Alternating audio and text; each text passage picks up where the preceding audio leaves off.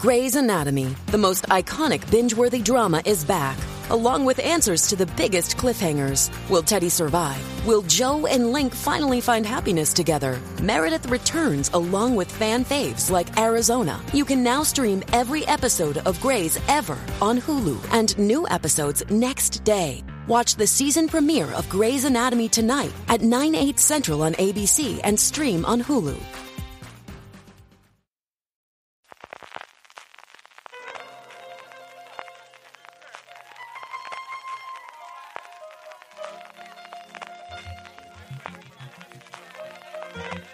Estás escuchando Fuera de Series con CJ Navas. Bienvenidos a Streaming, el programa diario de Fuera de Series en el consumidor. CJ Navas te trae las principales noticias, trailers, estrenos y muchas cosas más del mundo de las series de televisión.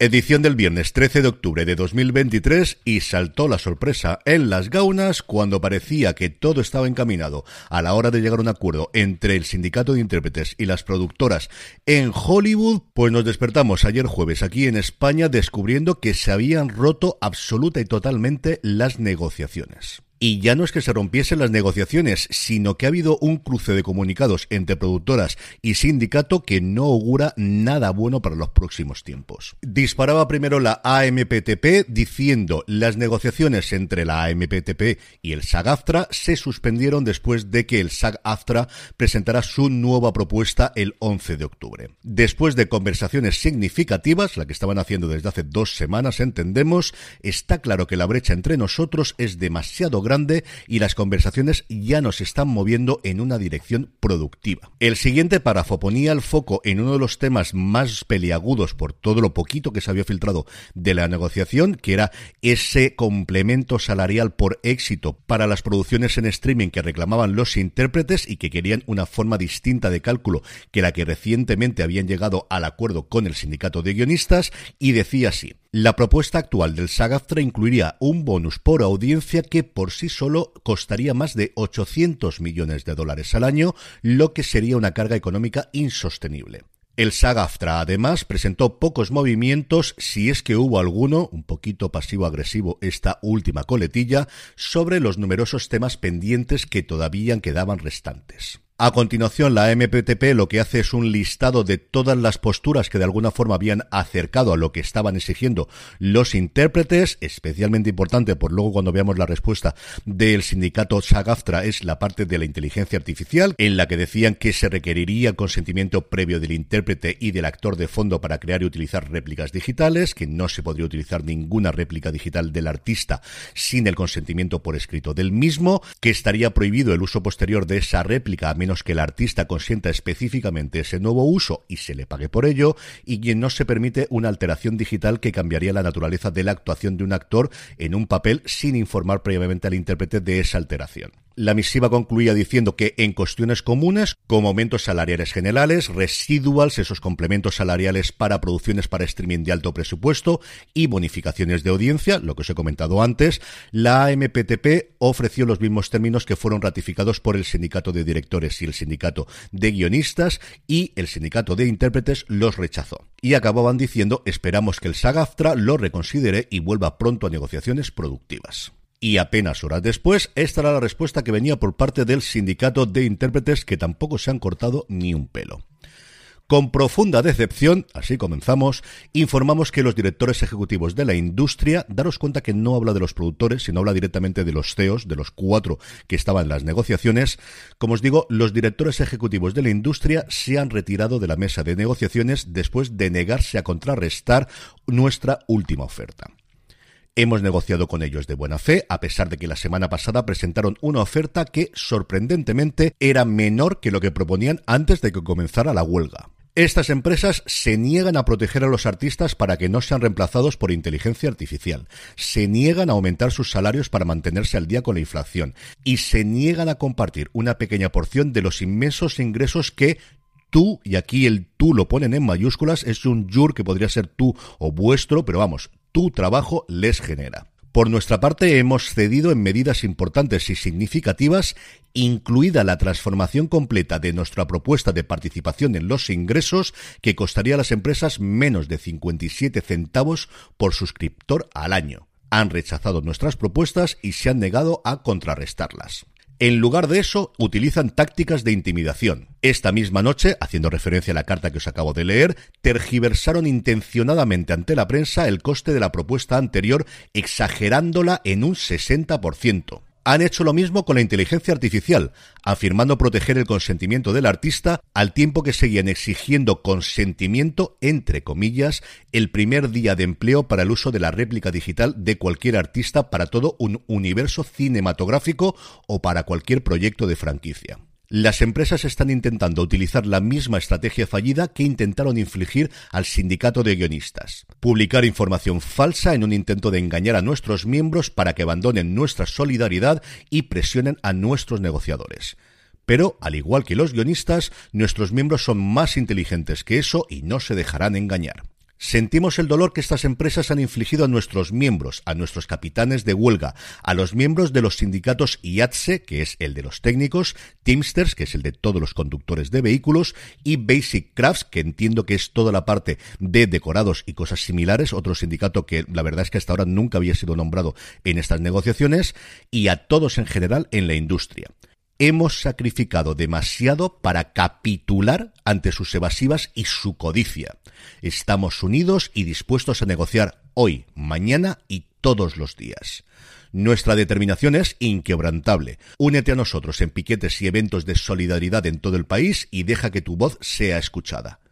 Y acaba diciendo, un día más, un día más fuertes, el tiempo que sea necesario. Desde luego, después de leer estos dos documentos, no parece que sea un gran punto de partida para llegar a un acuerdo rápido, aunque vete a saber que igual esto es solamente jugar ante la prensa y como ocurrió con los guionistas, en una semana la cosa está arreglada. Pero como os digo, de la esperanza que teníamos a finales de la semana pasada y a principios de esta, a lo que hay a día de hoy, pues media un abismo. Y además se da la casualidad de que estos días se está celebrando en Los Ángeles un gran evento organizado por Lucas Show de Bloomberg en el que van a ir varios de los directivos que han estado en esta mesa de negociaciones. De hecho, ya ha pasado por allí Donna Langley, la jefa de NBC Universal, que no quiso contar mucho, pero sí dijo que por ella se vuelve a sentar cuando haga falta, donde haga falta y a la hora que haga falta. Está previsto que Ted Sarandos, que también estuvo en la mesa de negociaciones, como ocurrió con los guionistas, junto a David Zaslav y Bob Iger, aparezca en este evento, el Screen Time de Bloomberg a lo largo de la madrugada en España, en fin, que os contaré qué ha ocurrido la semana que viene.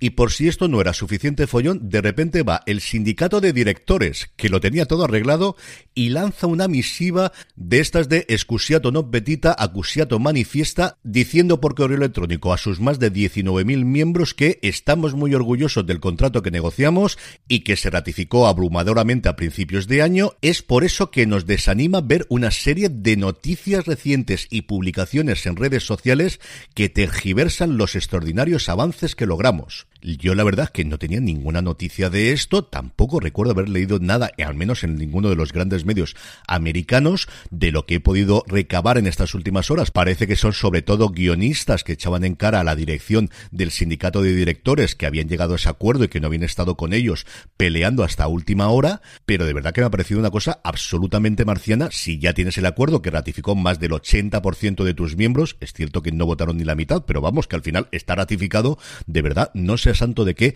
esto ha salido, tiene pinta de que alguien le ha leído algo que le ha sentado muy muy mal y la carta, os he leído este trocito, pero es tremendamente larga, la tenéis completa en todos los medios americanos, yo la estoy sacando, por ejemplo, de Deadline. Y mientras tanto, lo que siguen son los recortes, y en este caso es para la parte de animación de Netflix, que anuncia, por un lado, que dos producciones que tenían de películas animadas se han parado, que van a reducir su personal y que a partir de ahora van a buscar sus producciones hacerlas fuera de Netflix para tener menos trabajadores dentro de la compañía. Pasando ya al capítulo de festivales y premios, termina el South International Series Festival de Cádiz y hasta allí se desplazó también Prime Video para presentar y anunciar que Serrines, madera de actor, se verá en la plataforma a principios del 2024. La serie, protagonizada por el gran Antonio Resines, es una comedia sobre la historia de Serrines, un intérprete veterano que ha gozado de la gloria en su carrera gracias a que protagonizó la popular serie Los Tocino. Sí, sí, Los Tocino. Lo que le valió el éxito, la fama y el dinero, pero no su principal aspiración, ganarse el respaldo de la crítica y el prestigio tanto de la industria del entretenimiento como de sus compañeros de profesión. Cuando está a punto de protagonizar el reboot de esa serie con la que se hizo conocido, Serrines deja en la estacada al servicio de streaming que lo produce y decide dar un nuevo enfoque a su carrera.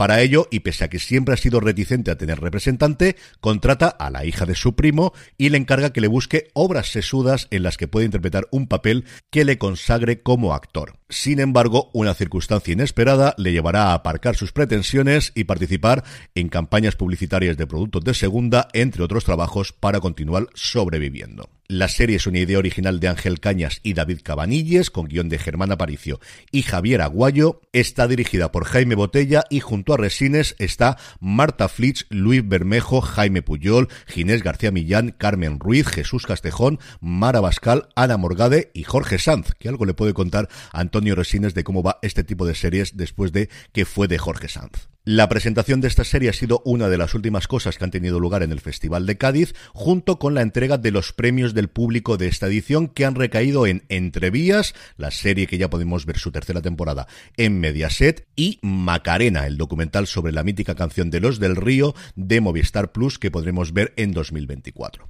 Y de Cádiz saltamos a Barcelona porque dentro de nada arranca el Serializados Fest, esto es un no parar durante todo el otoño de festivales de series y de cine, y en el AMC y Sundance TV van a estrenar respectivamente Fear the Walking Dead, su última tanda de episodios, y El Mal. Fear the Walking Dead se pasará el viernes 20 de octubre a las 9 de la noche en la sala Fenómena Experience y El Mal se verá en Madrid, porque recordar que serializado es la primera semana en Barcelona y después en Madrid, en el Cine Estudio del Circo de Bellas Artes el jueves 26 de octubre a las 7 de la tarde, acompañada por la grabación en directo de una entrega especial del podcast de viajes de serializados Traveling Series que hace mi admiradísimo Lorenzo Mejino y que tendrá además como invitada a Ingrid García Johnson. En el apartado de nuevos proyectos tenemos dos de Dan Harmon.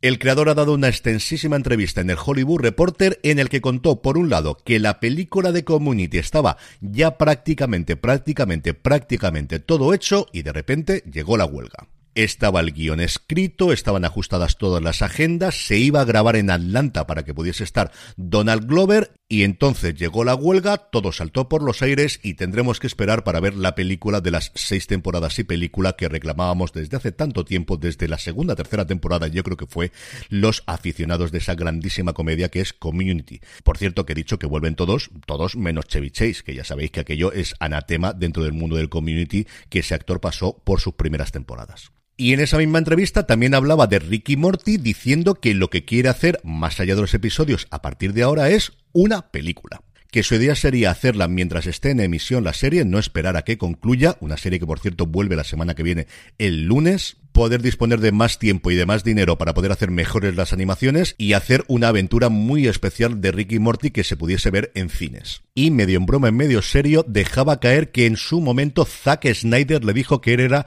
muy, pero que muy fan de Ricky Morty y que si alguna vez necesitaba alguna ayuda, que contase con él. ¿Quiere esto decir que vaya a dirigir la película? Pues evidentemente no, pero oye, siempre está bien dejar caer el nombre de Zack Snyder cuando trabajas en algo de Warner Brothers. En cuanto a nuevos proyectos, CBS Studios ha encargado una serie internacional llamada La Oscuridad, adaptación de uno de los libros de la saga de novelas de Nordic Noir de Ragnar Jonasson, que interpretaría Lena Olin. Olin se metería en la piel de la inspectora detective, y aquí voy a intentar pronunciar el nombre, así que no me lo tengáis en cuenta, Hulda Dottir, que investigará un asesinato mientras se enfrenta a sus propios traumas personales, algo tremendamente novedoso en el mundo del Nordic Noir y del Noir en general. Serán seis episodios producidos por CBS Studios y varias compañías locales islandesas, porque esto se rueda en Islandia, y esto de inicio debería llegar a Sky Showtime estando CBS barra Paramount detrás, pero vete a saber al final. Y en cuanto a fechas de estreno, si recordáis, se anunció hace un tiempo que Comedy Central se había hecho con los derechos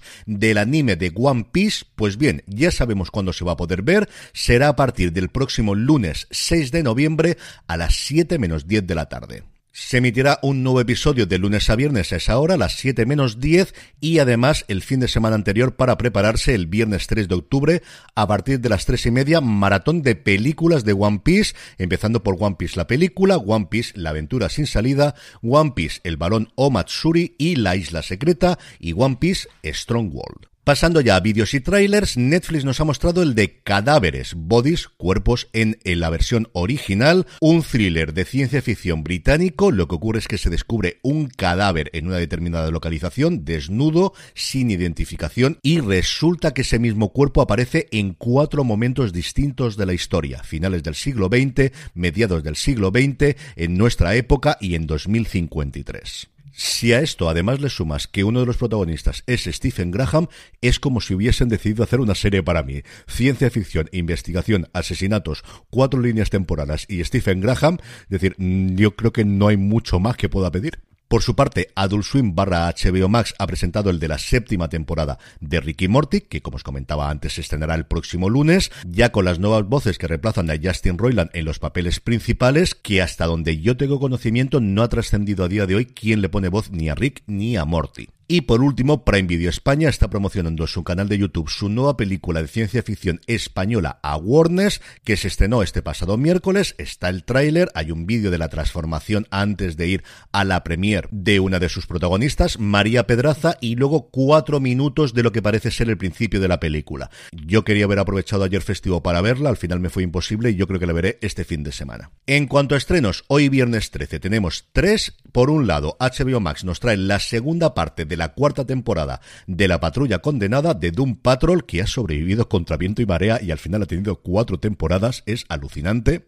Disney Plus presenta Pesadillas, la nueva adaptación de las populares novelas que empezaron a publicarse en los años 90, que ya tuvieron en su momento una serie que se pasó aquí en España por Antena 3, varias películas y ahora nos llega esta serie con mayor presupuesto y mejores efectos especiales a Disney Plus. Y por último, Apple TV Plus nos trae Cocina con Química, la serie protagonizada por Brie Larson, en la que interpreta a una científica asistente de laboratorio que se convierte en un fenómeno de la televisión de la época en los años 50 al combinar sus conocimientos científicos con su amor por la cocina. A mí es una serie que me ha sorprendido muy para bien, tiene mucho más de lo que yo esperaba inicialmente y si queréis saber más tanto de cocina con química como de pesadillas, Juan Francisco Bellón y un servidor hablamos largo y tendido de ellas dos en el episodio de esta semana de Premier, ya sabéis, nuestro repaso semanal a los principales estrenos de estos siete días que tenéis disponible en review de fuera de series, así podéis buscarlo en vuestro reproductor de podcast o si os acercáis a fuera de series.com, allí lo tendréis y os podéis suscribir automáticamente. Sábado 14 y domingo 15 no tenemos estrenos, que hemos tenido muchos a lo largo de la semana, y hoy es viernes y como todos los viernes repasamos el top 10 de beta series, pero antes una pequeña pausa. Little Wing is now streaming on Paramount Plus. I'm in a period of emotional upheaval. Is that all the oh, I don't care crap? A little adventure. Where are you going? I'm gonna steal a bird from the Russian pigeon mafia. Let's do it. Goes a long way starring Brooklyn Prince with Kelly Riley and Brian Cox. Life can hurt, but life is sweet. Little Wing, rated PG-13, may be inappropriate for children under 13. Now streaming exclusively on Paramount Plus. Hey, it's Kaylee Cuoco for Priceline. Ready to go to your happy place for a happy price? Well, why didn't you say so? Just download the Priceline app right now and save up to 60% on hotels. So, whether it's Cousin Kevin's Kazoo concert in Kansas City, go Kevin, or Becky's Bachelorette Bash in Bermuda, you never have to miss a trip ever again. So, download the Priceline app today. Your savings are waiting. Go to your happy place for a happy price. Go to your happy price, Priceline.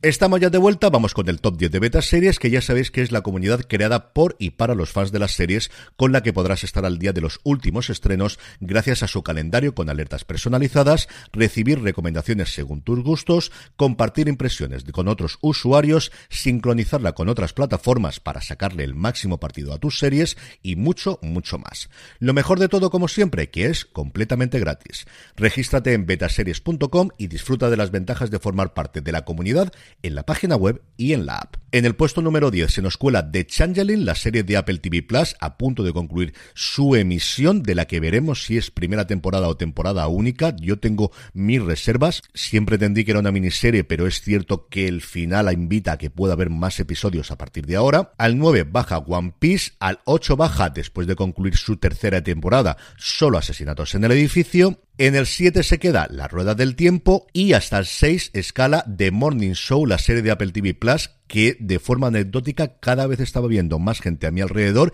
y cada vez más gente me está diciendo lo bien que está esta tercera temporada. En el 5 permanece The Continental, la serie de Prime Video. Al 4 baja The Bear, que sigue todavía en el listado de lo más visto según Beta Series. Al 3 baja Generación V y arriba todo Disney Plus, sus dos grandes franquicias. Al 2 entra directamente Loki con su segunda temporada.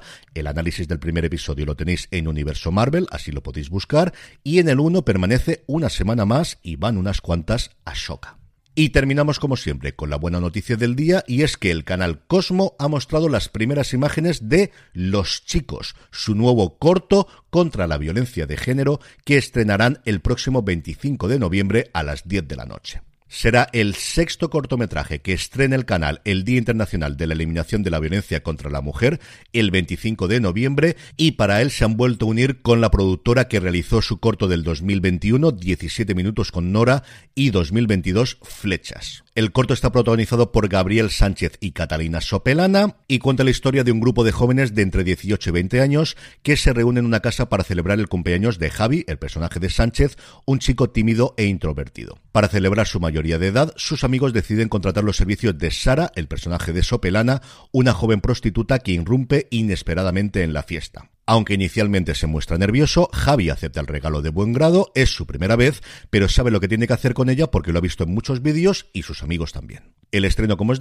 el estreno, como os decía, de Los Chicos el 25 de noviembre a las 10 de la noche. Y con esto concluimos streaming por hoy y por esta semana. Mucho más contenido en fuera incluido Premier y nuestro fuera de series tradicional con Jorge y con Don Carlos. Este domingo, como siempre, pasaros por fuera y pasaros por nuestra tienda, la tienda fuera de series, fuera de series.com barra tienda, donde seguro que tenemos algo que te gusta. Hoy además, por ejemplo, llevo tanto la camiseta como la gorra de nuestra colección homenaje a The Bear de Original Beef. Si me veis en YouTube o me veis en redes sociales, las podréis ver las dos.